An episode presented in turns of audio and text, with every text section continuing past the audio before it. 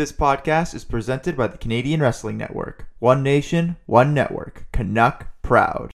We're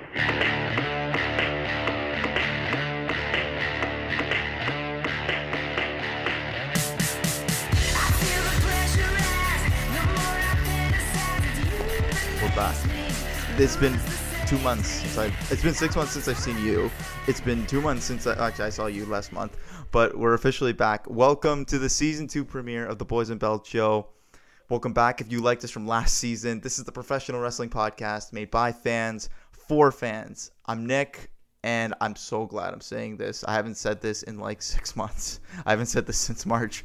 I'm here with Matt, and I'm here with Vince. Guys, it's been so long. It's been so freaking long. I mean, I'm only seeing you through my phone, but I missed you guys. Wow. that's that's all What he a had to say. He What had a- to do the, out, the old what a- Wilson. what a guy. Wow. Yeah, that's all. That's all I had. That's all I had. It's been That- that amount of literally is all I time since we had we had Vince on there. Um, you know, it's good to see Nick again. I mean, you and I were in on this for a little while, and uh, but Vince, we're we're glad to have you back, buddy. Well, Oh, yeah. I, I gotta say it's You love to see it. well. Uh, uh, glad to be back. Um, it's it, it's glad. I'm, I'm really happy to do this this uh, this podcast with you guys again. Glad to have something to put out there for whomever, whoever may be listening, and uh, hopefully uh, no one's too offended by how upset I get. No, and that's a that's a perfect segue. Uh, Speak- I assume Nick was about to go into that. Yeah. Speaking of putting things out there, Vince, a lot of people have been asking me personally. They've come up to me. I surprisingly met a couple of fans throughout the summer, and they said, "I love your podcast. I love watching you two, Matt and Vince. I, lo- I love listening them two wanting to kill each other, and you're trying to serve as the middleman to make sure they don't kill each other." and they love how you vent. So I think you know where I'm kind of getting at this. You've told us in the past previously how much you've strong, how much you're almost you almost left liking wrestling. I think you need to go off. You need to have a tangent right now. You have your open mic. Go. Well, yeah, you know what? The, the state of wrestling right now, it's it's on a thin line. I've been a diehard WWE fan since I was a little kid. Since my dad introduced me to the WWE, since uh, since the Attitude Era, since watching my hero Mick Foley wrestle. Um, yeah, and I gotta say, I, I never thought I would say this in my life, but I'm pretty sure I'm done with WWE. I, I'm done where they're at. I'm I've moved on. AEW is where it's at, and I'm for all you guys who are out there. Oh, this guy's just hopping on the CM Punk bandwagon. I'll get to that in a minute. Don't you worry. Uh, and also, I never hop on a band, bandwagon. I, uh, I I do things and say things because I want to. So yeah, uh, wrestling wrestling's definitely in an interesting spot, but there's nothing that the WWE is currently doing for me right now. The creativity team is garbage. I can write better sticks than that. Um, they're, they're fi- they fired some of the greatest talent ever, but you know what? It's good. They're going to move on. They're going to do better things. They're like the Toronto Ma- Maple Leafs players. When they have someone who's on the team and they just uh, they crap the bed, they end up going somewhere else and blowing up. Not to shit on the Toronto Maple Leafs because I'm also a diehard fan of them, but that seems to be the trend. But yeah, back to wrestling. AEW is where it's at. Um, they, they just have some of the greatest talent in the world. I am a little bit fearful though, because with all this talent that you're hopping on, you're going to be taking away from some of the talent that's supposedly supposed to be uh, building up within AEW. So that's my concern, and I'm actually starting to get. And I never thought I'd say this. I'm starting to get a little bit more invested in something like Impact. Um, and yeah, basically anything that's not WWE right now. Uh, and if anyone else out there who's listening to this currently has something else to say about that, please send us a message, and I'll, t- I'll be glad to tell you how wrong you are. Thank you, Vince. That was excellent. I have missed rants like this. Like, not for anything, but like me and Matt can, don't have that. Like, we do have that kind of bravado, but we don't have the energy that you do. And you and we needed that. We needed that breath of fresh air. You know, a lot of people nowadays are afraid to speak their mind. I think in, in, in this day and age, yes, it's, it's very hard to speak your mind because naturally, uh, no one's going to think the same thing uh, the other person next to them is probably going to think. But I don't like to be a drone. I don't like to let other people influence how I, I, I think or how I speak. Uh, y- You know, in all honesty, Vince, that was a that was kind of a light rant. I think uh, I think you got some some rant rust going on. Oh, here. I'm gonna need you. I'm gonna need you boys to fill me aggressive. up. I, I'm gonna need you guys to set off the fire here. okay. all right, well, all right. well, we'll we'll get there.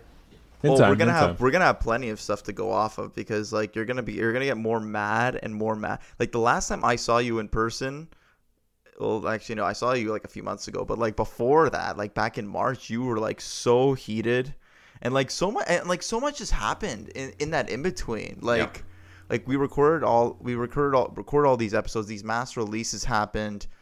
I got freaking COVID. It was, it was just a mess. It was like life happens, but this is a wrestling podcast. We're here to talk about wrestling with all of you guys, not just our personal shit. And the first thing we got to talk about this is the biggest news. We always start our shows off with the news, and this is the biggest piece of news that has come out of this week. Ric Flair, I'm joking. No, CM Punk is officially AEW confirmed.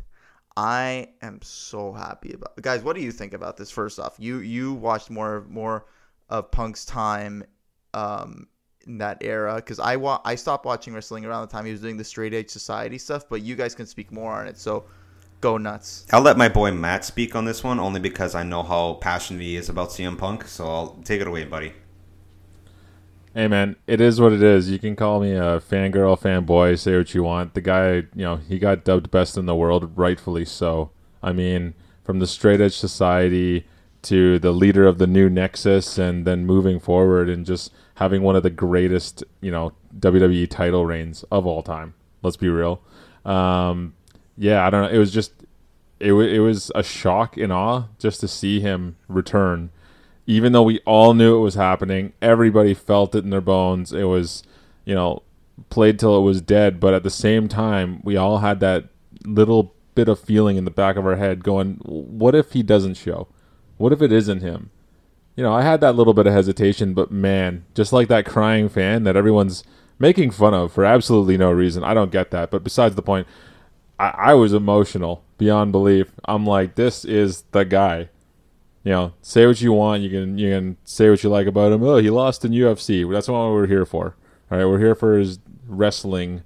Uh, you know, his wrestling. I, I, can't even say anything else on that. the The personality speaks volumes about itself, and uh, I know he he played a huge impact indirectly on my life just from that alone. And I mean, that's what I'm invested in. Mm-hmm. Well, you did mention. I know you mentioned when we did our origin story episodes. He he was part of the big reason why you've kind of gone straight edge. Why you don't drink or do drugs or any of that nature. No, hundred percent. It was uh, it was someone that I idolized from a wrestling standpoint. I was like, this guy's cool as shit, and he's just really fun to watch. And then I was learning and looking into the whole straight edge thing, and I'm like, wow, that is actually a really respectable lifestyle. I'm like, you know what? I, I think I can do this. And I'm thinking, well, you know, it's like a little kid seeing a superhero, you know? If they're doing it, I can do it, right? That's a cool point. Now, something I want to bring up to you guys, and this it's going to be kind of a three pronged question. Do we what what kind of storylines first up do we feel like CM Punk's going to be getting into? Because we know his first feud is going to be with Darby Allin for the All Out pay per view in a few weeks.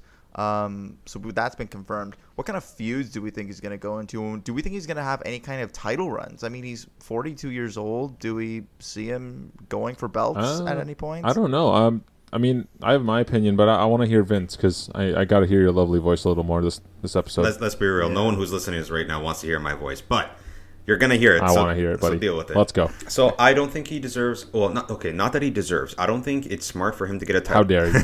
How dare yeah, you? The, our, what did I just our, say? Our, yeah, our, we're gonna get a lot of emails for that one. Um, no, I just I don't think it's proper to put him in a title spot right now. I think it's smart for to give him a shot against uh, Darby. First of all, I think those are two amazing talents. Um, especially we have to keep in mind too everyone has this high expectation that CM Punk is back now but we also see how he has to work right now. Yeah this is a guy who's been out of uh, like professional wrestling for what 8 years now? And then he, he went into MMA which he tried but even in the MMA community which I'm pretty invested in they are he has no respect in that industry because he probably didn't train as much as he pro- probably should have. He just drew money because of the name. But I really expect him to work with like uh, not to say smaller guys because they're in their own right. Really, like all the talent in AEW is phenomenal in my opinion. But um, yeah, I don't see any title shots coming anytime soon. Like Miro, I don't think that's gonna happen. I don't think it should happen. Um, I don't even see him even getting really like as a tag partner. I don't see him going in the tag division anytime soon. So I'll really, if he stays in kind of like the middle card spot, that's fine for me. And I think he'd be even content with that. I don't think he really should go to a title shot. And if he does, that's a little bit of cheating to the current talent right now because, mind you, again, the current talent has to really think of all these people that are jumping jumping over and the competition is going to be a little hard. So I really think that he has to stay where he's at right now. He made the smart choice. I think it was the best uh, best idea to go with uh, Darby Allin Yeah, you know and uh, in in in my opinion, sort of to touch on that, not to uh, jump ahead of you there, Nick. I, uh, you had something on your face, and I, I could see it, but uh, I'm just gonna dive back into what uh, Vince was just saying, just to add a little on there. Uh, I could see him acting more as like almost like how Sting is right now. You get an idea about that, where he's sort of aligned himself with Darby as a tag team partner. He's sort of that over the shoulder. I'm gonna make sure you're doing okay, kid. I can see him kind of leading that kind of example no, no main no main contendership, no title uh, picture, nothing close to like what Christian Cage has been doing. I think he's gonna have a couple of wins. We'll maybe see him lose, um, but I, I, I don't see. Yeah, I, I'm with you on that. I don't think it's right that he'd be getting into the title scene. Not that he's undeserving. It's just they have so much other talent back there that need to get that spotlight, and I think that's the only reason they should really keep him out of it is just to really take advantage of the talent that they already have. You know, they can use him as enhancement talent the same way they're putting Moxley on, you know, AEW Dark.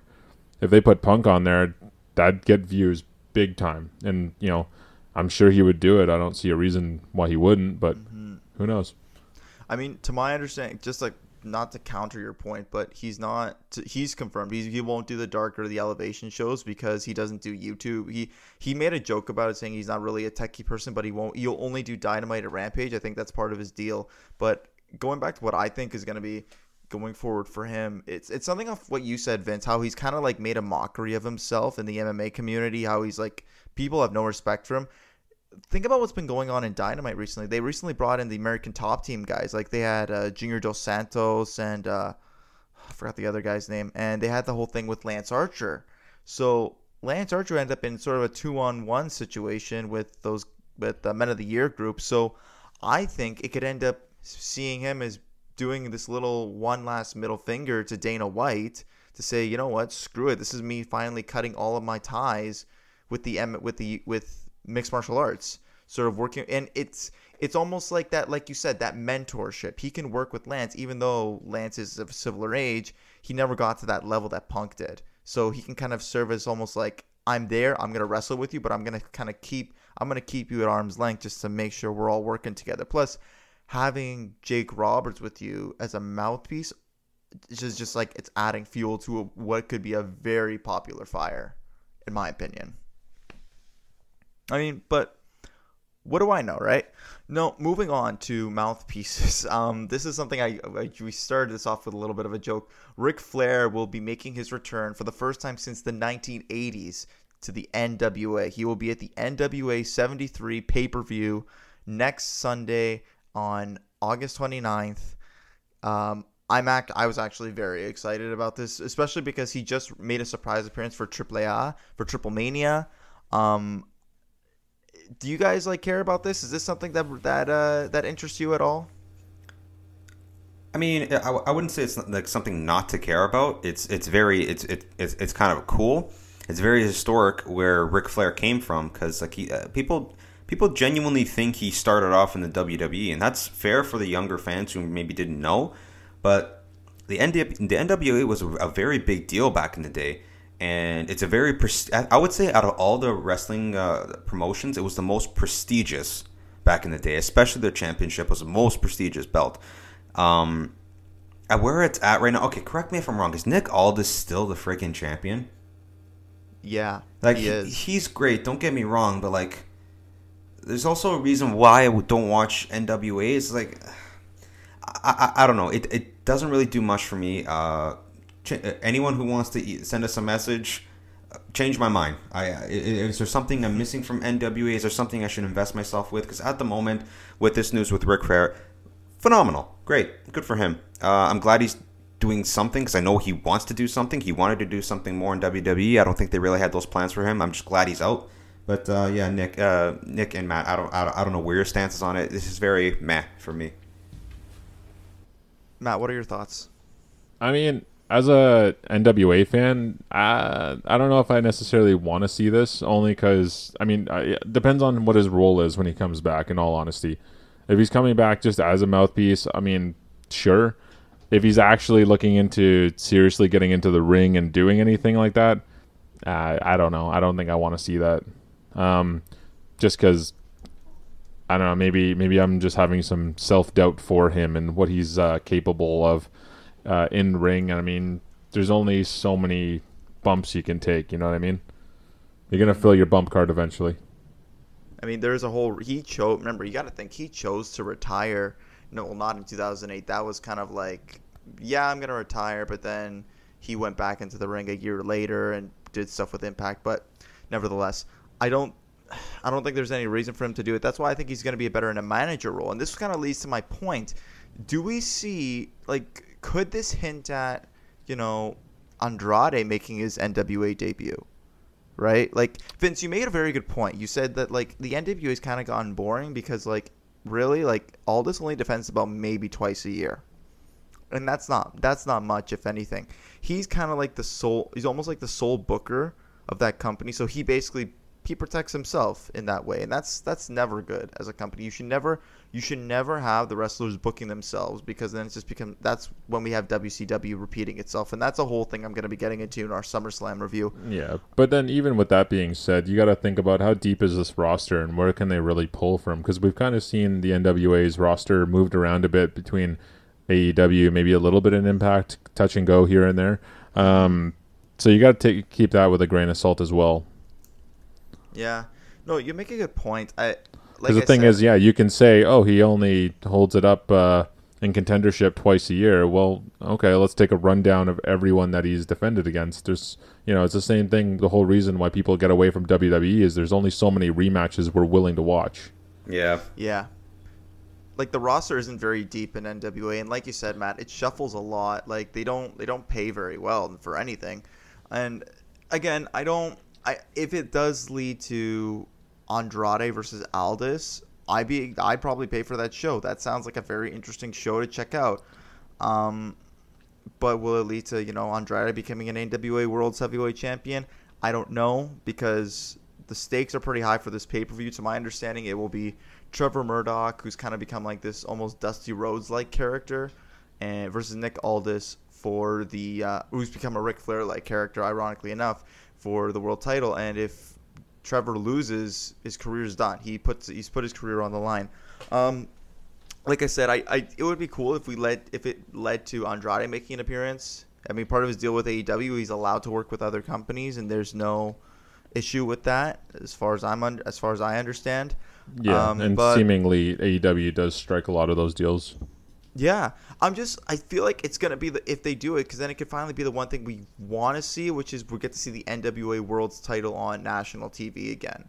Because that's the one mm-hmm. thing Aldis has said. Like, I'm not gonna do that. Like, he's very. He said himself. He's very hesitant of having like a full blown like partnership with um the NW with uh, AEW, which I think is kind of ridiculous. Because I'm like, you're well, it is, is and it isn't because I mean, you want to bring your promotion to shine, and you want to be able to show what you can do, especially with something as prestigious as the NWA title.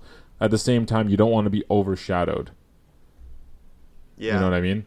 You don't go because you're going to go defend it on someone else's ground. It's the same thing what AEW has been doing with the NWA Women's Championships. I mean, with everything that the women's division is doing within AEW, and honestly, even with WWE, it's it can overshadow very easily. And it's it's just you know you don't want to do that especially when you've had such a strong champion in all this for this long. And then to come out on AEW and have it be a shit show or a squash match then mm. yeah that's just going to discredit everything even further. So I mean I can understand a little bit of the hesitation of wanting to build the brand but I mean I do agree to some part in just he's not doing it in a smart way. No he's not. And I mean this this could even be Corgan behind the scenes. We don't know well, Corgan's been very friendly with uh, Tony Khan. Apparently, Tony Khan's even says like he's one of the best guys to work with, Billy Corgan, because he was really cool about Thunder Rosa. And he's like, if, the Thunder Rosa thing never happened, we would have never had Thunder Rosa in AEW. And look how over she is. She's literally like the big, one of the biggest women's wrestling stars in the world. Easily right top now. five. I top would say five, top. Yeah. I'd say top three. Generous. Just just because like she's in the same conversation, in my opinion, as uh, Belair, because Belair really has gone over in the past year, and um, what's her name, uh, Britt Baker. I don't know why I forgot that. That's really bad of me to say. yeah, she's in the top three, but I can't remember her name. Good job. Yeah, yeah, that uh, really shows my my wrestling knowledge here. Um, one more thing, this was I actually heard about, and I want to know, um, and I want to know what you guys think of this. We've we always none of us here on the podcast are big fans of Tessa Blanchard, the Human Triangle. She hasn't wrestled, to my understanding, at least for ma- any major promotion since the pandemic began back in April. She got sacked by Impact due to uh, she withheld the title belt. She held it at a ransom to the company for 150 grand to pay for her wedding, which speaks a lot um, on her character. She ad- essentially admitted without admitting to um, to being a racist piece of shit. To which case I say fuck Tessa Blanchard. Apparently she's gonna be at NWA. She'll be making her debut. Um, she might be signing with the company. We don't know that yet, but she might be. Uh, making her, de- her debut at Empower. And this is where I ask you guys: Is, is this a good business move or not? What do you think? Because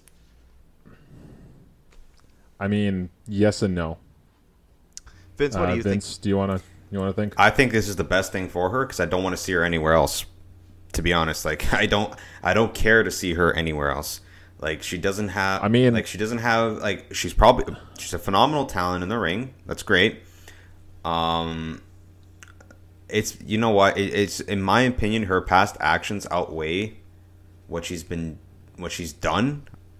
Uh, she would really. But then again, I, Do you look at it? everyone changes man I, I i get that like everyone everyone if you you you can't just look at the past like you can't live in the past the past is only a a, a, tool as a, a that's meant as a reflection and you just reflect to do better and to be the best the better version of yourself so she's really got to kind of work her way up i think if anywhere she can start just start making her work in in um in NWA. Do I see her in Japan? Absolutely not. Do I see her in AEW? I don't want to see that. Do I want to see her in WWE as much as I don't like WWE? I wouldn't even want to see her there.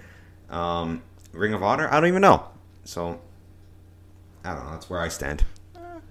Honestly, could I could see I, I could see the move to uh, WWE. My only issue with that is I can see her being put directly into a Shayna Baszler role or a Nia Jax kind of shtick, and we're just going to see her run roughshod on you know most of the talent for a month or two, and then she'll eventually just kind of die off, and you know she'll be an, an enhancement, kind of a a backup dancer, something similar to Doudrop, Piper Niven.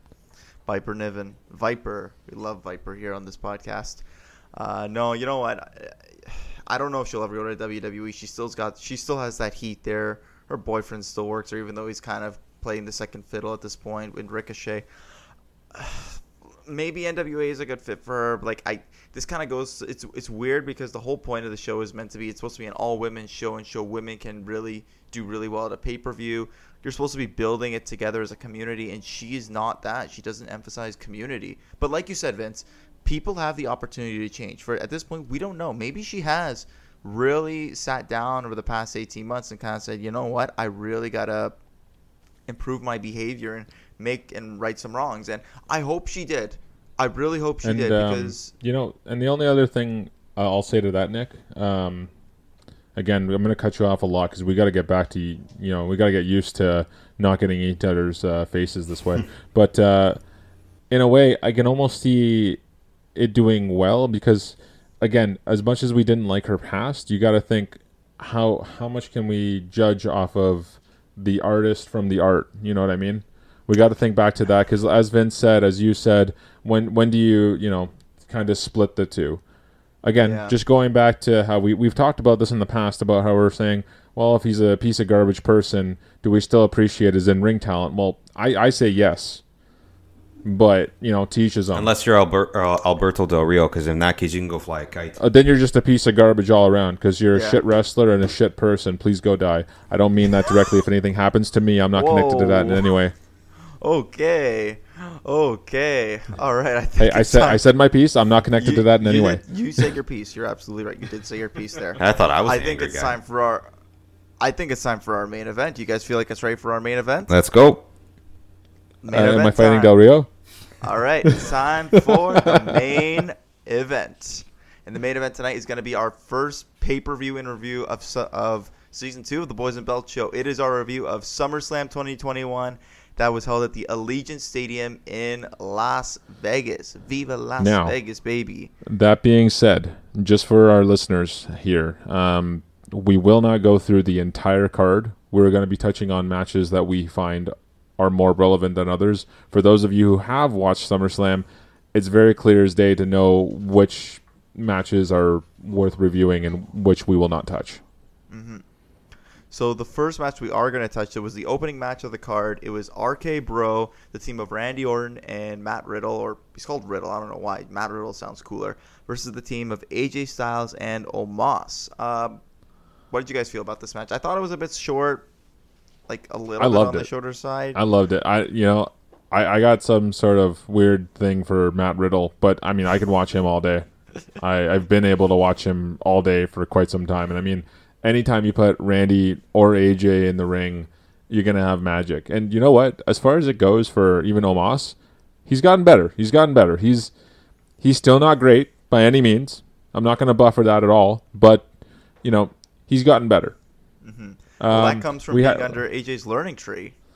Yeah, and you know what? It, it maybe it's showing. Maybe it's starting to make some moves there. I mean, he's a big man, and I mean, big men wrestle differently. It is what it is. They got a lot more, you know, meat to move, as it were. Um, but no, all in all, I thought it was really well done, and uh, I don't know. It kind of hit home for me. And I mean, we saw the outcome that you know was exactly what everyone wanted, and I hope you guys agree. RK Bro getting the gold or the happy silver with that. rather. I mean, it's an ugly, it's an ugly looking belt, but I will give it that. They, they It's it an was nice upgrade from the penny over it. belt. So, like my my opinion for one thing, and I'll I'll break it down like this. So the way I look at AJ Styles and Omos, that looks like John Cena and the Great Khali to me. That's how I used to think. But uh, again, like to Matt's point, uh, Omos is um, he's getting better. Uh, I don't think anyone should look at it all. Oh, he's a big guy, so that's his excuse. No, look at look at the Undertaker and look at guys like Kane. Those guys were tall as hell, and they can do all kinds of crazy stuff in the rings, and they've had legendary careers. So if this guy wants to be a big name in WWE, he's got to work on his mic skills. He's got to work on his technicality, and I think there's great things that should come out of him. AJ Styles is always the phenomenal one, and there's a reason why. Um, the guy, that guy's just amazing. You can put him in any form of match, and uh, one way or another, I most likely will be entertained. Um, now for Randy Orton and Matt Riddle. Randy Orton again is that guy who really, if anything were to hold me onto the WWE right now, it's anything that that he would do. Um, Randy Orton can put anyone on and just make a good match. He's still very technical. He's a great wrestler, great performer. Matt Riddle, I, I I've said from day one, I see great things coming from him. He's now a United States champion. He's now a tag team champion, the the good old quarter belt, and um, I do see him winning the IC belt. As you guys remember from the first season, that is my belt. I do see him as IC champion. Do I see him as WWE champion? Maybe down the road. Uh, there's good things to come there, but all in all, it was an entertaining match. I didn't watch it live. I had to rewatch it after. But um, yeah, no, I, I thought it was a great way to start off the show. You don't know. I'm a- really glad you agree on that uh, future WWE run because man, I'm hoping. I'm hoping. I, I think right now he's getting the rub every which way he can, from Cena to Orton to Styles.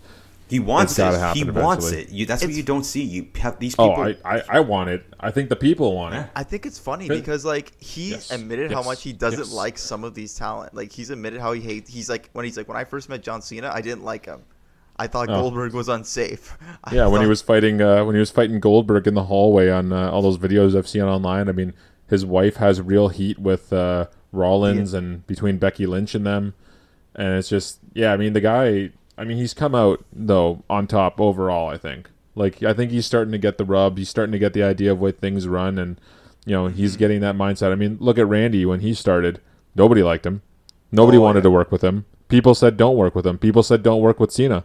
Eventually, two of them became household names. You can say that in in wrestling communities. Let's say. Well, I mean, Randy got his shit together. John, not many people. John was on the verge of getting fired until he came up with a Yeah. genius gimmick, and he got over on his own. So, And so that's that's what what, I'm kind of feeling with Riddle at this point, and that's where I'm hoping to see great things. I think they're really putting him under every learning tree he can do, and I mean, the guy's got the talent. He's got the you know in ring ability, no doubt about it. And I mean, He's lovable on the mic. I just think the crowd needs a little more time with him.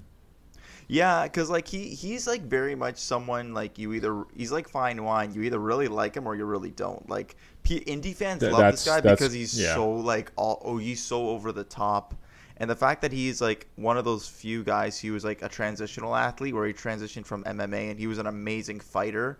I mean, Vince, did you ever follow his UFC career? Oh yeah, I saw it. I saw him on Ultimate Fighter too, and uh, Yeah. he, he was great. He was a little bit of a clown, but he was a younger guy. But uh, no, he he didn't have a bad MMA career. It just Dana wasn't a fan No, of he him was- either. Yeah, I Dana White hated him because he's. I think he called he's called him like a stupid pothead and stuff like that. Yeah, But he, all in his all, work I liked ethic at the time. I just thought it was a bit short. It could have been a little bit longer. Like that's my that was It, it could have been my- a little longer. That's like my general theme on this like this whole pay per view. Like the match, some of the matches could have been a little bit longer. Um, okay, moving on. We're not going to talk Agreed. about Alexa Hold on. Bliss. Overall, overall though, can we all agree? Solid match though. Solid outcome. Solid match. Are we happy with the Solid out- Are we happy with the Yeah, outcome? yeah, yeah. Yeah. Solid match. Okay, Solid perfect. match. I just I, I I just want to be uh you know aware of that here. Uh, so yeah, as you said, Alexa Bliss, Eva Marie featuring Doudrop. That was the next event. We're gonna gloss over that one. Uh, goodbye. The next thing we're looking at here: Shamey versus Damian Priest. This what a was my comeuppance. favorite match of the, the of the night, easily. I've said it. Oh, the the I've said it from day it was- one, It man. was fantastic. Damian Priest, he's the next big big thing. I really like the guy. I think he's talented. He's got that energy. He's got that like he's got that will to be a champion. He's got that championship mentality. I, I see great things for him. Um, I'm very ex- I'm very happy for him. not gonna lie, he did absolutely nothing for me on NXT, and just seeing him come out on NXT like weekly or whatever it was for their events, I, I was over it. I, I didn't want to see the guy in all honesty. But then he made his main roster debut. The things he was doing with Bad Bunny and the little you know little square ups here and there, really impressive overall. Once he got to the main roster, which is great because typically main roster is where NXT stars go to die. And I mean, how can you not love Shamey? I've loved him from day one. Yeah, like, and you know what? Ever since Sheamus came back from his injury, he's really been on the run of his career. Like, he's been absolutely killing it. Like, I- I'm I'm surprised he hasn't been given at least one more WWE title run at this point. Oh, it'll it'll it'll happen. good. It'll happen. I think I think it's an inevitability. Like if someone's like I think at one point or another we're gonna see Sheamus as a future champion. He will probably be the guy Drew beats to get that belt back because we know Drew's gonna be the he is the guy, which is kind of weird that he was in the middle of the card for this pay per view. But to each their own. All in all, I freaking love this match. It's it was a good big man match. The, the little bit in the scary. middle, ripping the mask off and Yeah. saying oh "Got you, bitch." Solid. No, it, it was so- fantastic. Did you guys notice that I- spot in the beginning of the match where like he he tweaked his back? Yeah, yeah, no, I saw that. And, you know, I, I for a for a split second, I'm thinking, okay, that's their spot. That's going to be his work. That's what they're going to be working the rest of the match. But when he sort of walks toward the camera, and if you go back and you watch it, you can see him wincing, and I'm like, ooh, that doesn't look like a that doesn't look intentional wince. That looks like a it's hard to stand right now wince. Mm-hmm. But I mean, it's- hey man, he he went through it, and I mean, Sheamus went on the attack, and I don't know if maybe he was made aware of it because I mean, they talk in the ring. It is what it is. It's it's how it goes. It's how you be safe and how you kind of mm-hmm. work off each other. Yeah. I don't know if she- Sheamus was aware of it because he he picked Priest up and immediately threw him into the wall. he probably figured out after that. He's like, "Oh wait, you're hurt. Um, let's let's kind of change it up a little bit on the fly," which is fine. Like Sheamus is a professional. He knows how, the guy knows how to work well, and he got engaged. Oh, So congrats to him. Like good for that guy. Um, all in all, though, I like I said, this is the match of the night for me. Um, story was Definitely all one of. there, but like I I loved it. I liked it a little bit more than Edge, and a little a little bit more than I'm. I haven't finished the Ray, Reigns and Cena match, but I'm almost finished it. And from what I saw, I'm not a fan of it. It was very like we'll get we'll get to that in a minute, but we liked it. It was a good match. Oh, solid, Absolutely. match. solid Beautiful. match. Again, Beautiful. watching see and then seeing the title change hands as well. Uh, Priest is very deserving of that, and I know like maybe contradictory to what I said about not liking his run on NXT. Again, things change when you move to main roster, and I think he's been nothing but impressive lately. Mm-hmm. Again, to what you said, uh, the build up to the match very lackluster. Uh, Could have used a little more time. I it feels I, I think they only built it up over maybe a week anyway, over one episode essentially. He came out and challenged for it. I don't think there was much build up, but um, yeah. if it had an extra week or two to kind of build up, had people talk, see them kind of work e- an angle towards each other, something a little more, I think I could have been more hyped for it. But all in all, the match delivered nonetheless. Yeah. One thing I don't like, and this is kind of more of a side point, but I don't like the whole like they call it a contenders match because that's clearly counter programming to AEW because they call it the title eliminators. It's like if you beat this person, you get a you get a title shot. It's like okay, well, like if you're calling it a contenders match, you don't need to call it a contenders match. It's pretty obvious. If you pin the champion, you're gonna be you have a better claim to a title shot. Like that's just how it is. Um, but Yeah. yeah. Uh, okay, moving on. This was the SmackDown Tag Team Championship match: the Usos versus the Mysterios. Eh, we've seen it so much. I I've said it once, I've said it again. You guys can shun me for it if you like. I'm sick of seeing Rey on my screen. I'm sick of it. I'm over it. I was never a Rey Mysterio fan, probably never will be. And just seeing him kind of push down our throats, it's similar to Reigns back in his heyday, and I'm just I'm over it. See, I, I've always been a Rey fan, but as of late, I'm not really a, a Rey fan, only because he's pretty much accepting anything the WWE throws at him. They'll, they'll tell him to do some kind of gimmick. The gimmick with his family will forever be some of the cringiest, like Bobby Lashley and Lana level cringe, cringe like Well, I mean, you know, with, with with that in mind, at least good for him. He's got his eye back. Oh my god! No, no, Don't- no, no. Does, I does anyone notice? Does anyone actually care? forgot He's about got his that. daughter back from Buddy. Oh yeah, yeah. Well, uh, yeah, Buddy Matthews. Yeah. and he, he actually admitted how uncomfortable he was doing that. Um, Oh yeah. I mean, there's a huge age difference between the two. So I mean, whether he's lying or not, I mean, you know, even if she's pretty, whatever, you can say what you want. It, that's that's that's significant enough to make it awkward as all hell. yeah, like Back to the match. Back. yeah. That just tells you how much we cared about this match when we can go that far off tangent. Oh my god. Yeah, you know what? Fair point. No, You know, I mean, the Usos Usos are great talent. Nobody's ever going to deny that. Dominic, unfortunately, is going to end up being a future WWE star. Um, and I mean, Rey's had his heyday years ago. He's trying to do that now. But as to what Vince said, he's just taking whatever WWE throws at him. And I mean, the guy's just trying to do what he's got to do. And I guess I can respect that to some degree. if here's the thing about Dom, if Dom is really gonna survive in the WWE like environment, two things need to happen. The first is that he needs to go down to NXT. He should not have went right to the main roster. That was a mistake from the from the get go. Number two is he really needs to change his style of wrestling. I noticed there were several times he kind of mimics his father's style of movement, very high flyer, but that works for a smaller person. He's doing Yeah. these jumping over the Dominic's pretty movement. big.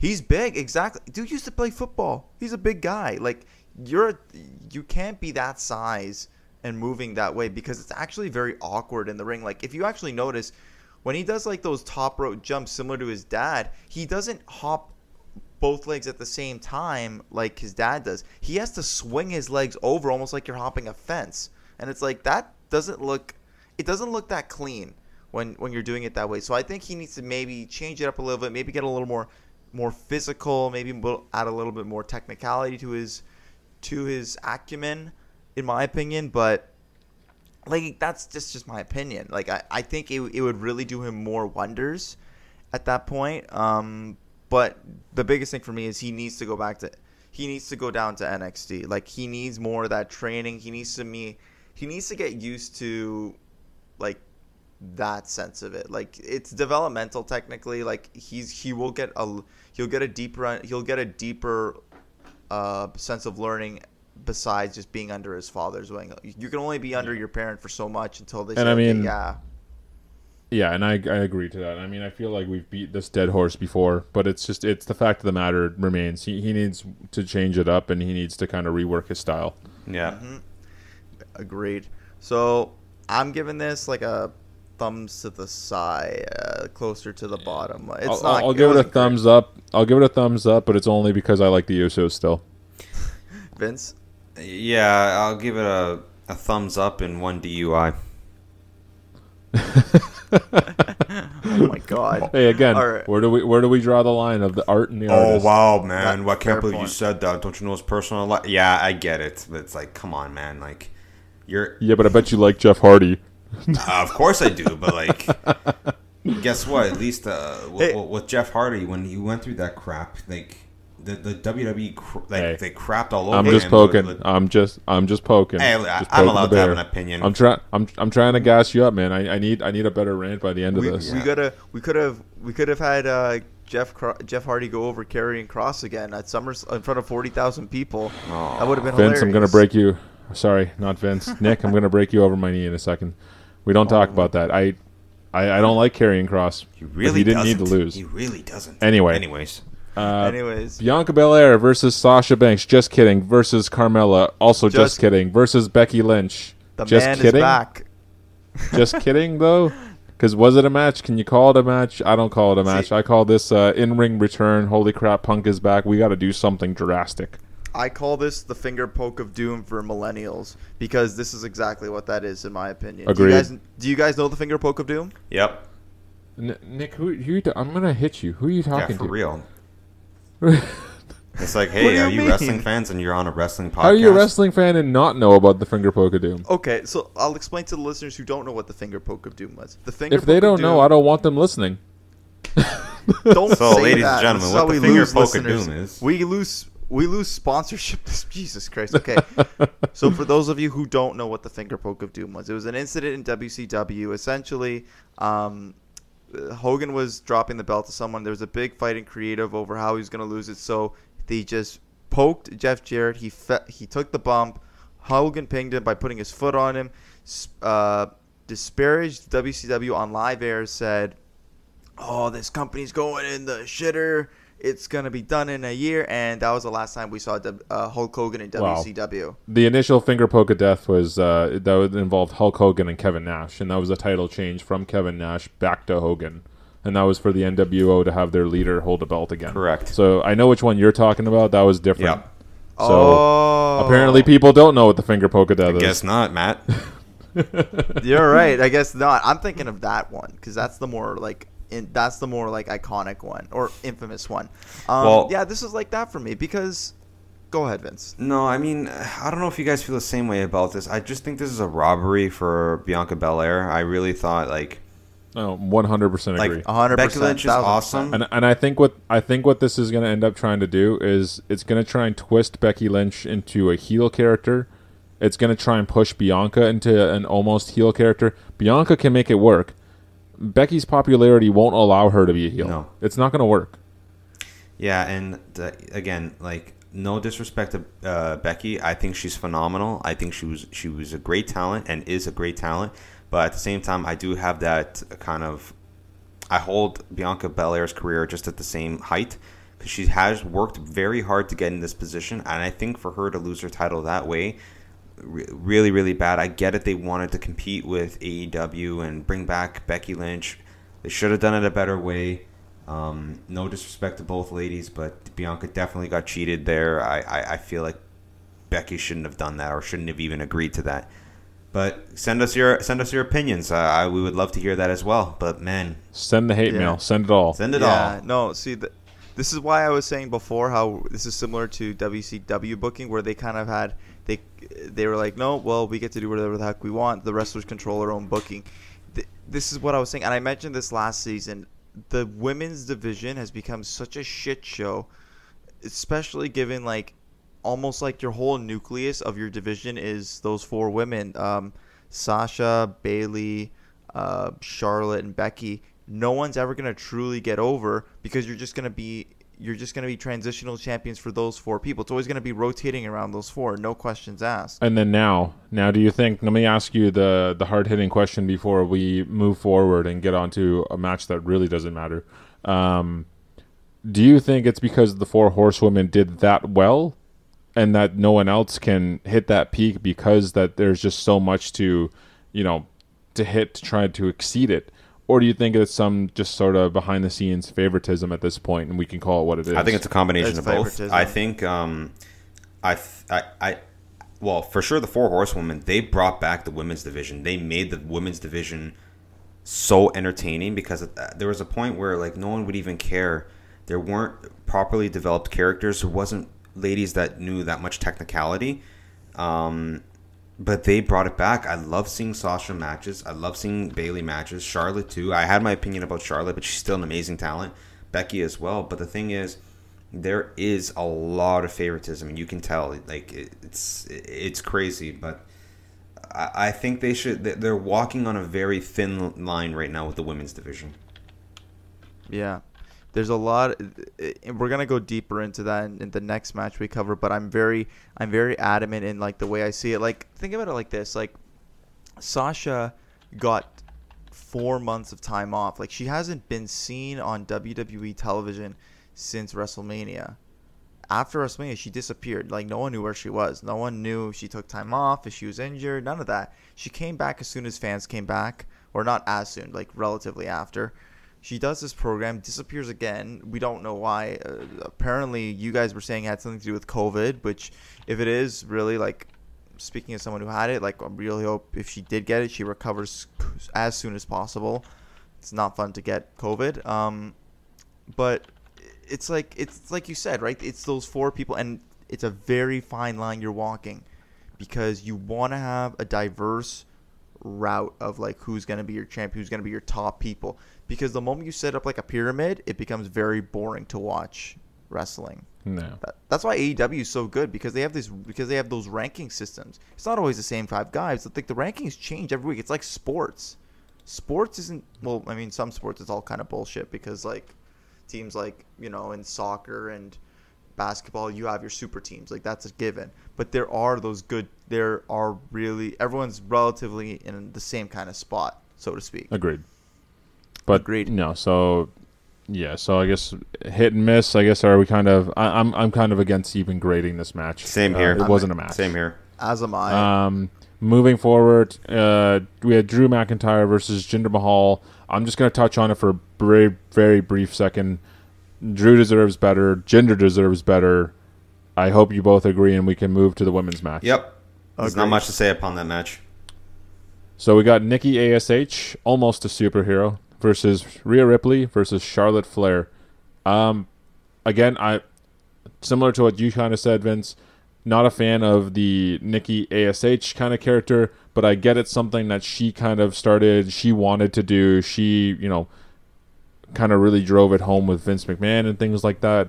So I mean, it is what it is. I mean, I kind of miss crazy sanity Nikki, but that's just because that, that's kind of the vibe I, I dig off of some of the wrestlers. But what do you? How did you guys think the match went? Because I know the outcome for me ruined the entire match. But um you know what not for like even though the outcome was again really the outcome pissed me off because it feel it feels like this was just a way to make sure charlotte doesn't leave because i think this is like she's literally uh, on the on the cusp of about of literally just bouncing and going to wherever her husband or her fiance goes um I did like this match though. It reminded me, it gave me almost vibes of the. Uh, I don't know if you guys, you probably, you definitely did see this, the WrestleMania 32 match when they brought back the WWE Women's Championship and it became the Raw Women's Championship between Charlotte, Becky, and Sasha. Like that match was amazing. One of the best that women's the- matches. that, that was it was it was probably one of the best triple threat matches in a long time, and it was done right. Um, but just with this match alone, it's just I don't know. I I don't, I don't even know who I really wanted to win. I just know I wasn't happy with Charlotte winning. No, I wasn't that's either. fair to say.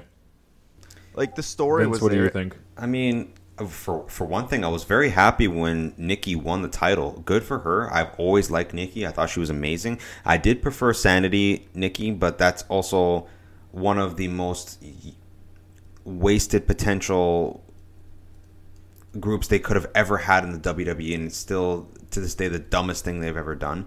Um, yeah, the superhero thing I'm not really a fan of. It does it, we, me and me- Almost as wasteful as Retribution. Oh my god. We're, okay, we're not getting into that. Um, um, but yeah, no. eh, Me and Nick were talking about it earlier. It's it's like reminiscent of like Mighty Molly when she was with Hurricane. But I'm not a fan of the gimmick. I don't. I, I think it, she could do better. I'm sick and tired of seeing. Like I, I feel like for Charlotte being like the status that, that she has, everyone knows she's one of the best female wrestlers of all time. Um, I feel like she should really try to put more of these guys, more of these ladies on. Uh, but I do agree with Nick's point. Really, this was just to hold her on. Why would she?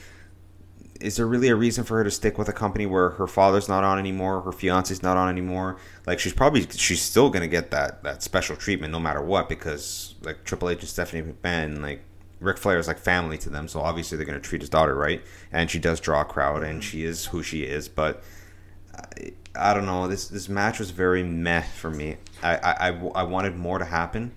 Uh, they're both phenom- phenomenal talent. I don't want to speak too ill of either of them.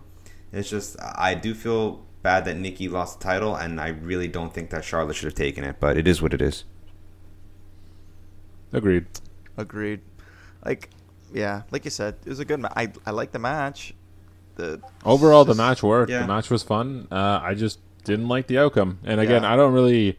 I think I would have been fine Nikki retaining, or even with um, Rhea w- winning. In all honesty, I just, I just really didn't want to see Charlotte win.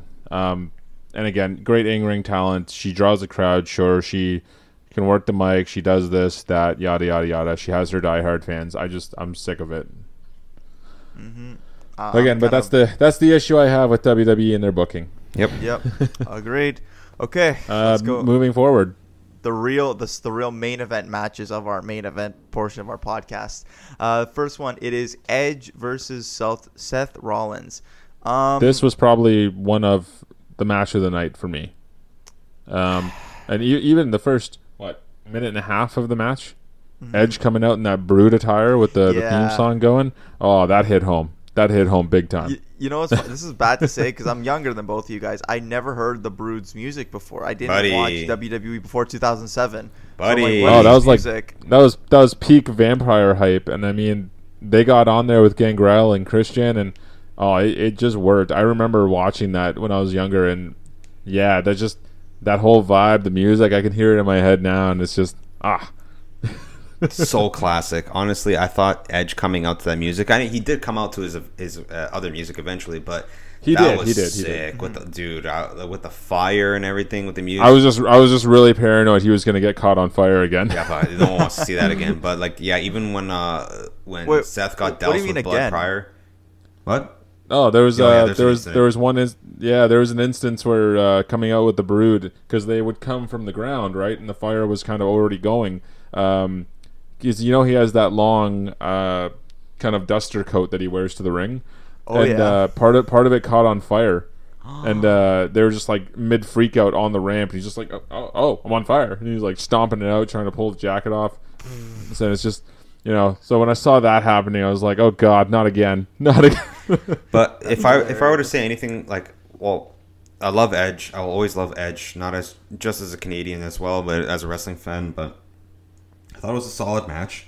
Uh, definitely like He's just a generally cool dude. just generally like what an awesome guy. Uh, but regardless, uh, I, it was an entertaining match. I still have my own opinion about Seth Rollins though, because I'm at a stance where it's like, what's next for Seth Rollins? Really, it's like he had such a stint between like 2016 and 2000. Wait, maybe even like 2014 and 2018. yeah, well, yeah, I, I can't remember the specific dates either, but yeah, for that, I know what you're talking about. For that brief period, he was white hot, and just all of a sudden, he just kind of went. He came back white hot for like a month, and then just now he just keeps putting be putting in these kind of B rolls, you know? that whole thing with him and like Dominic and Rey was the dumbest thing ever. I thought that killed his career for a second. Monday Night Messiah, Yeah, I, that that's not working help. for him. He's got to just come back to like burn it down, and he's got- he's got to do that to win it back for me. Because otherwise, with the way I look at it, Seth is just trying to put people on, and it's not working for himself. Yeah, I know he's trying to real hard to be that bad guy, but I just, I, I, un- unless he was, un, except with the exception to that whole authority gimmick that he had going for a little while, hmm. I, I can't look at him and see bad guy. Yeah, Like I, ca- I don't see, I don't see a proper heel when I see Seth Rollins. But here's the thing: the booking kind of ruined his face turn in a sense, right? Like, had he not had that like piss poor booking with his like his Universal title run from his, his run from like the first seven months of 2019, I would say first like eight to nine months actually would be the better be a better timeline.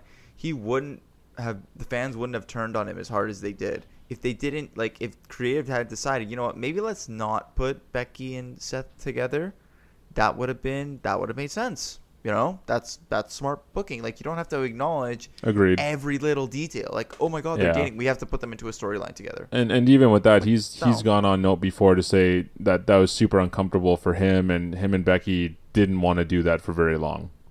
Yeah, they were like, this is like our characters don't mesh. Like we mesh as people, but we don't. But like that Characters are very work. different. I think they were just trying to put, you know, well, he's a face, she's a face, you're real life together. Let's kayfabe it out. You're both champions. This can work. Yeah. And I mean, I guess on paper, but when you actually draw the line and you put the characters on the board next to each other, it doesn't make sense. hmm Agreed. Uh, but But you uh, what? all in all, fantastic match. I didn't love fantastic it. match.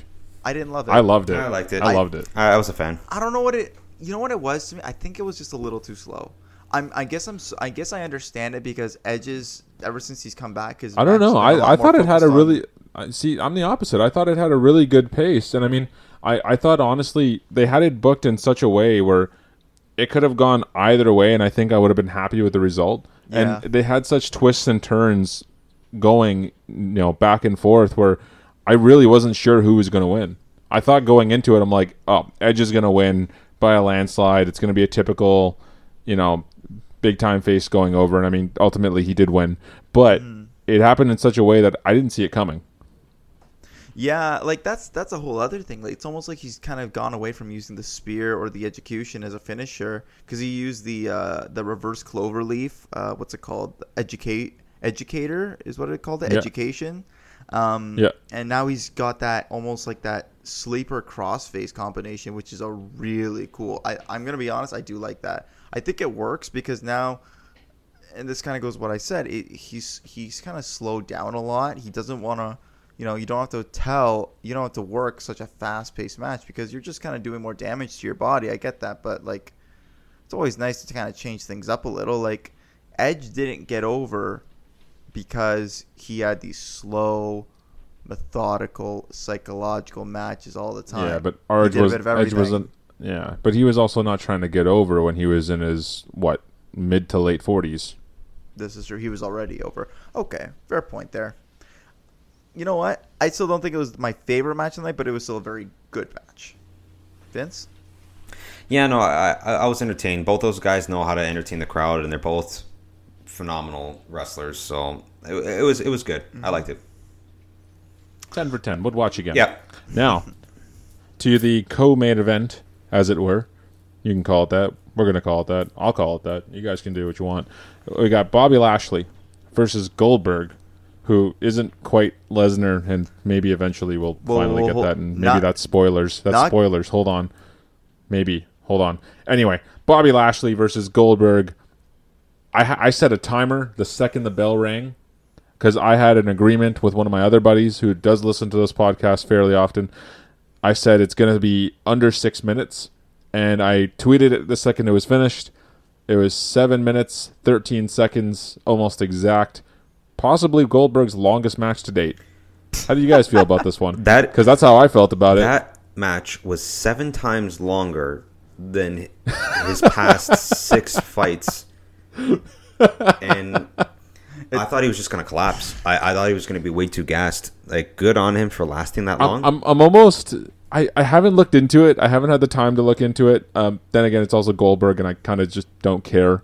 Um, but do you think his leg was actually hurt, I, I or was that completely, or was that completely like, you know, oh, I think he this this was it. supposed to happen?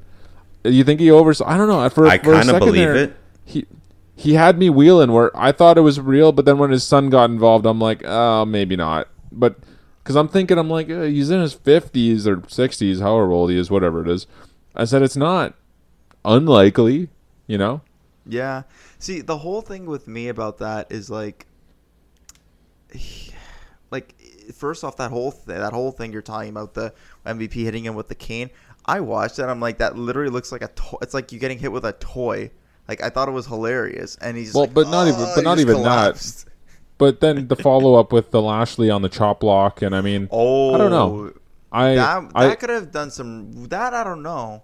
Like because I mean, you could hyperextend your knee, you can overextend, you can you can flip it back either way you want to. I mean, the knee, the tendons in within your leg that go through the knee, very easy to mess up. I myself have a fair bit of knee problems, and I have to live with them now. So I mean, I kind of, it's understandable. I mean, you screw that up, you're done. You're not getting up. I was just watching a little more attentively after that because I was trying to see if I saw, uh, saw an X throw up, but I didn't see it, and that leads me to believe it was, you know, that that part was meant to happen. I will say this though. This is the one thing I think I see this match as a positive. Um, Goldberg, like the match. Lashley retains. That's well, the positive. that- no, not just that. Goldberg has left this match with a story. He left the match with a storyline. We haven't seen that happen in a while. It's always like does. He does the match because it's just like I'm just doing the match. There's no real story to it. And there's nothing being like what's gonna happen next. Now his son's involved in the picture. There's the post-match attack angle. So this leads me to believe, and they did announce during the show there's going to be a Saudi Arabia show. Will there be Goldberg versus Lashley 2 in Saudi Arabia? Yeah, is he gonna concuss himself again? Because who wants to see that? But then now, do we know if do we know if Bobby Lashley's children are old enough so we can have a tag team match Oh, or what? What's going on? Why would you? Why would you do that? why would you? You know do what? that? He can just borrow. He can borrow Dominik for this one. I will say, I will say though, like G- Gage, Gage Goldberg, legitimately is like he's changed so much since like when we saw him when Goldberg first came back in like 2016 to like five years later. Like, dude, like he he's got more muscles than me now. Like that's that's a little bit disturbing to think about. A 16 year old kid's got like actually kind of ripped. Yeah, everyone's saying he Just looks saying, completely like- different. But if this is going to be another Dominik Mysterio thing, I'm just going to change the channel.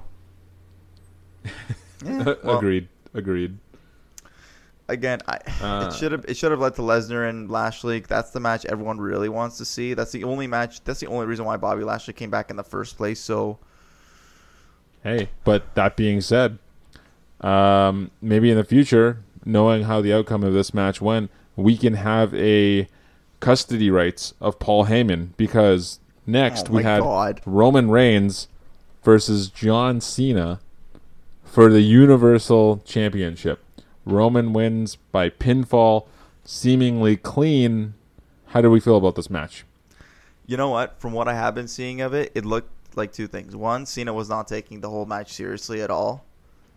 The only the only reason a match becomes good, especially in that you have to treat it like a big fight feel. And that's the reason why Roman's gotten over as a heel is because he treats every match like a big fight. Like it's like I don't know, legitimately man. like I'm- Pacquiao going into going into the ring. I was really stoked for this match. I mean, I, I mean, uh, I don't know. It's it's hard because I I never liked Roman, and yes, growing up, I was one of those people. You know, Cena sucks, but like, it's.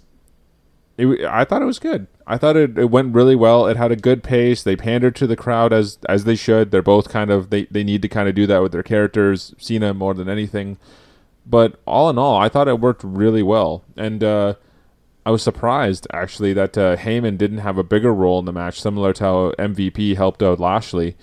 Uh, I was expecting a little more of that, but I guess Heyman stepped away from that a little bit, or at least for this, because I mean, like we've kind of talked uh, touched on in previous episodes of the pod. Uh, I almost don't want to see Roman receiving any help like that, only because then it takes away from his ability. If that makes sense, Yeah, I can see where you're going with that. Vince, what you, do you think? You come off stronger if you do it yourself. But Vince, So my take on it, for one thing, with John Cena, he can be off for so many years, but he comes back and he at least knows how to work a match. I will say that. I there's not much I can say about John Cena. I didn't like the whole. He, there was a lot of crowd interaction with him. That's like just stick to the match. I get it. Uh, Roman, I like the tribal chief thing, like the uh, the head of the table. I think it's the right gimmick for him, but I don't know what it is, man. He's just not.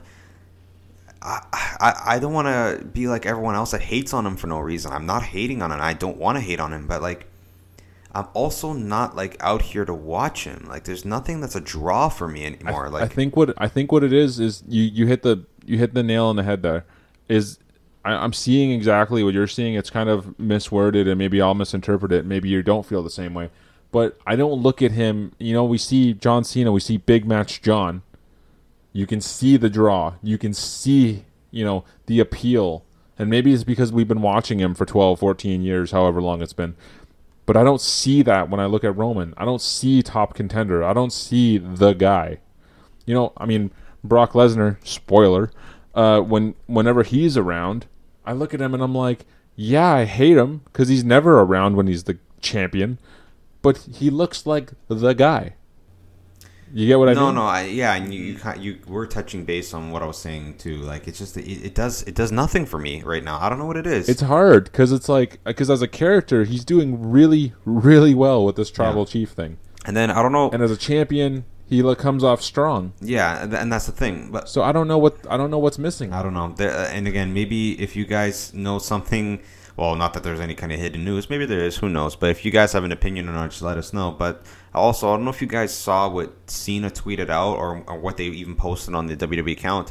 Cena was basically Yeah. saying like, guys, thank you for letting me be out there and doing this again.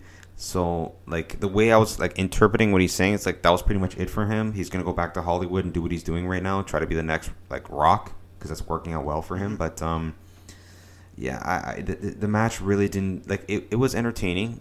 It wasn't terrible. I will say it was not terrible. It was entertaining, but it also didn't really do much for me. Yeah, that's the thing. I like that's the reason why I wasn't as invested in this match. Like it was cool to see him come back because he's been gone for a year and a half, but at the same time, it was like it's not like I don't know. I don't know what it was. It was just like he was trying to be like The Rock. He was pa- like because it's like he, he probably thinks in his head like yeah I'm like The Rock now. I go away and I do movies and then I come back for the big pay per views. To our to my understanding, he will not be coming back until WrestleMania 38 in Texas. I don't think so. And so like it, it just and he kind of made it. He, the moment he said that at the last in his last promo before uh, two nights ago or a couple nights ago at the time of this recording, he he basically said, yeah, like when I become champion, I'm gonna I'm not gonna be coming back until WrestleMania. That's like that's like basically saying, yeah, I'm gonna be losing this belt because Yeah. if they don't have a main title, if they don't have their champion showing up, there's a problem and it's gonna and they don't want a repeat of what happened with Brock Lesnar when he first was the Universal Champion a few years ago and he held the title on in a stranglehold for almost two years. It was a disaster because like people just stopped watching because they're like, I didn't do care. we even watch? There's no world champion to see. I, at that point, I didn't. Yeah. At that point, I didn't know who was the champion. I didn't know who the tag champions were. I wasn't. It's like I wasn't even invested in Raw. Like I didn't care. Um, No, and it was very easy to get yourself out of it, and that's that's where it becomes kind of hard to watch, and you almost feel bad for it because it's like, wow, I, I I love this product, I love wrestling as a whole, but it's you know, even if you're glued to the station, it's like I shouldn't be wondering who the champion is right now. I shouldn't be asking where they are every week, yeah. and it is what it is. And that being said, with the comeback of Bork Laser, how do you guys feel? Um, I love. Do you guys I like his? Do you, do you like his hair or you like his beard? Sam or Brock? It's Samurai Brock. Brock, Brock, Brock. I don't know. I don't. I don't see. You know what's? I, I I kind of enjoy the ponytail because when I first saw pictures of him, like when I saw him on the TV, I could see it was clearly uh, clearly a ponytail. But when I had seen all those updates and the pictures of him online that were circulating, I thought it was dreads, and I thought he had a Bray Wyatt thing going on, and that freaked me right out because I was like, Brock Lesnar, you, you are, you are not the guy who needs dreads. I'm, I'm sorry. I had to go away from the mic the mic because when you said Bork Laser, I had to. I, Bork Laser. I just had to laugh in the corner. I, I wow. hey, but how how do we feel about this setup? Because I'm getting hyped now. Because for years and years and years and years, and I can keep going, but I'm not going to bother because I've already said it too many times. We've seen Brock Lesnar destroy the tribal chief. Do we think this is going to go the same way, or is this going to be the finalization to their whole chapter, their saga? You know, is this going to be the finale? Are we done? Are they going to build something to this and we'll finally be through this? I hope not. I think. Sorry. I mean, I hope I- that I- nothing comes out of this because I. You don't- hope not. I, I hope nothing. You, you want you want Brock versus Roman for the 12th no, time? no. I'm saying 13th time? No, 14th? sense, 15th? like I 16th? don't care. Like I don't care what happens. like WWE, like if this is what you think is what's going to draw people's attention away from CM Punk and AEW, you're sadly mistaken. Like this is such a waste of time, in my opinion. Brock is Now- awesome, like cool, but like no. That being said, do you think, because of what Nick said earlier, with The Rock eventually coming back, We know it's going to happen. He's going to come back eventually, and because it goes coinciding with Roman Reigns and the bloodline and the tribal chief, it just works. It makes sense. He needs to come back, and he was wanting to come back. They just needed a crowd. So now, do we see Brock Lesnar coming back and being put into the scene as a placeholder to buy Roman more time? Because we talked about this on the pod before, and we said, well, Roman needs to remain champion to get to WrestleMania whenever, so that when The Rock can come back.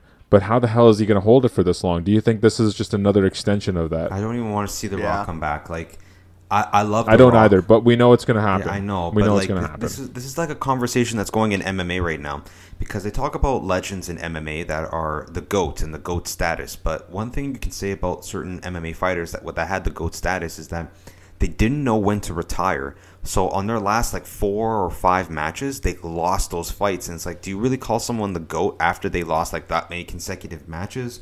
Or do you even care? It's not like a, the Rock's gonna come back and suddenly lose, or maybe he'll win. Who knows? It's like, just leave, but then, leave your but then even if he does come back, but then even if he does come back and he wins, no one wants to see that. But then if he comes back just to lose, I don't think anyone wants to see that either. I think it's a lose lose. I think it's a it. It's it's screwed up because it makes sense on paper to happen. I think it'd be a fun match. It'd be kind of cool storyline wise, but there's no real winner. And that's the thing. Nick? Like, there's no, there's, there's no one that benefits. Nick, this. you're, you're you're rolling your eyes there.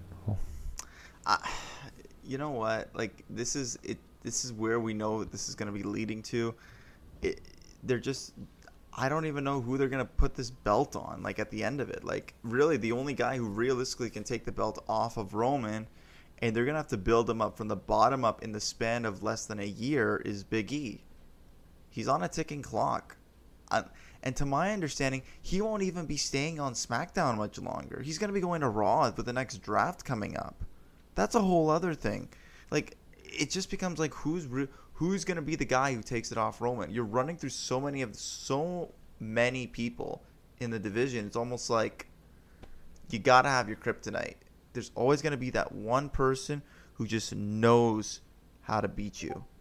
And it becomes very tricky if you can't if they can't pull that off.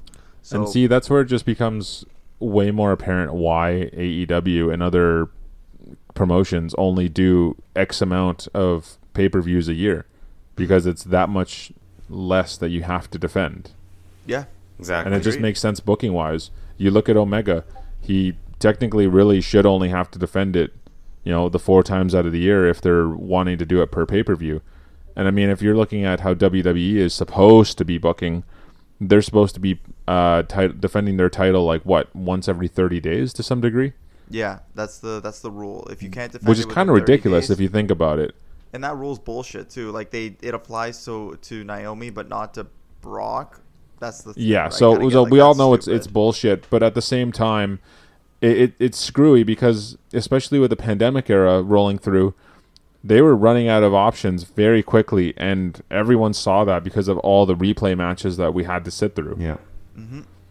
And I mm-hmm. think that's what they're doing now because they like to what you said, Roman's just running through everyone left and right. Yeah. They're they got to do something special when they take it off him. I mean, got- either that or he's going to retire with that belt because it's going to have to pull an Oscar and NXT, and eventually you're just going to run out, and it's you're going to have to do it that way. Yeah. Or he'll pull a Sammartino and run and run with the belt for almost ten years. Who knows? Yeah, Who well- really knows? but I Until think CM Punk comes back in No, 2030. No, no, no. Oh, Jesus Christ. Oh, my God. I think that's it for us. Next week on the Boys and Belt Show, we're going to be making our predictions for the All Out 2021 pay per view in Chicago. Before we do any send offs, though, we'd like to announce a brand new segment we're going to be introducing called the Crank Call.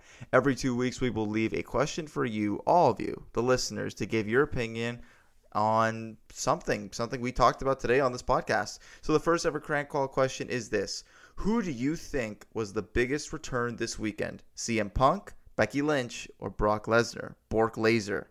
Let us know by heading to anchor.fm slash the Boys and Belt Show and click on the message button on the top.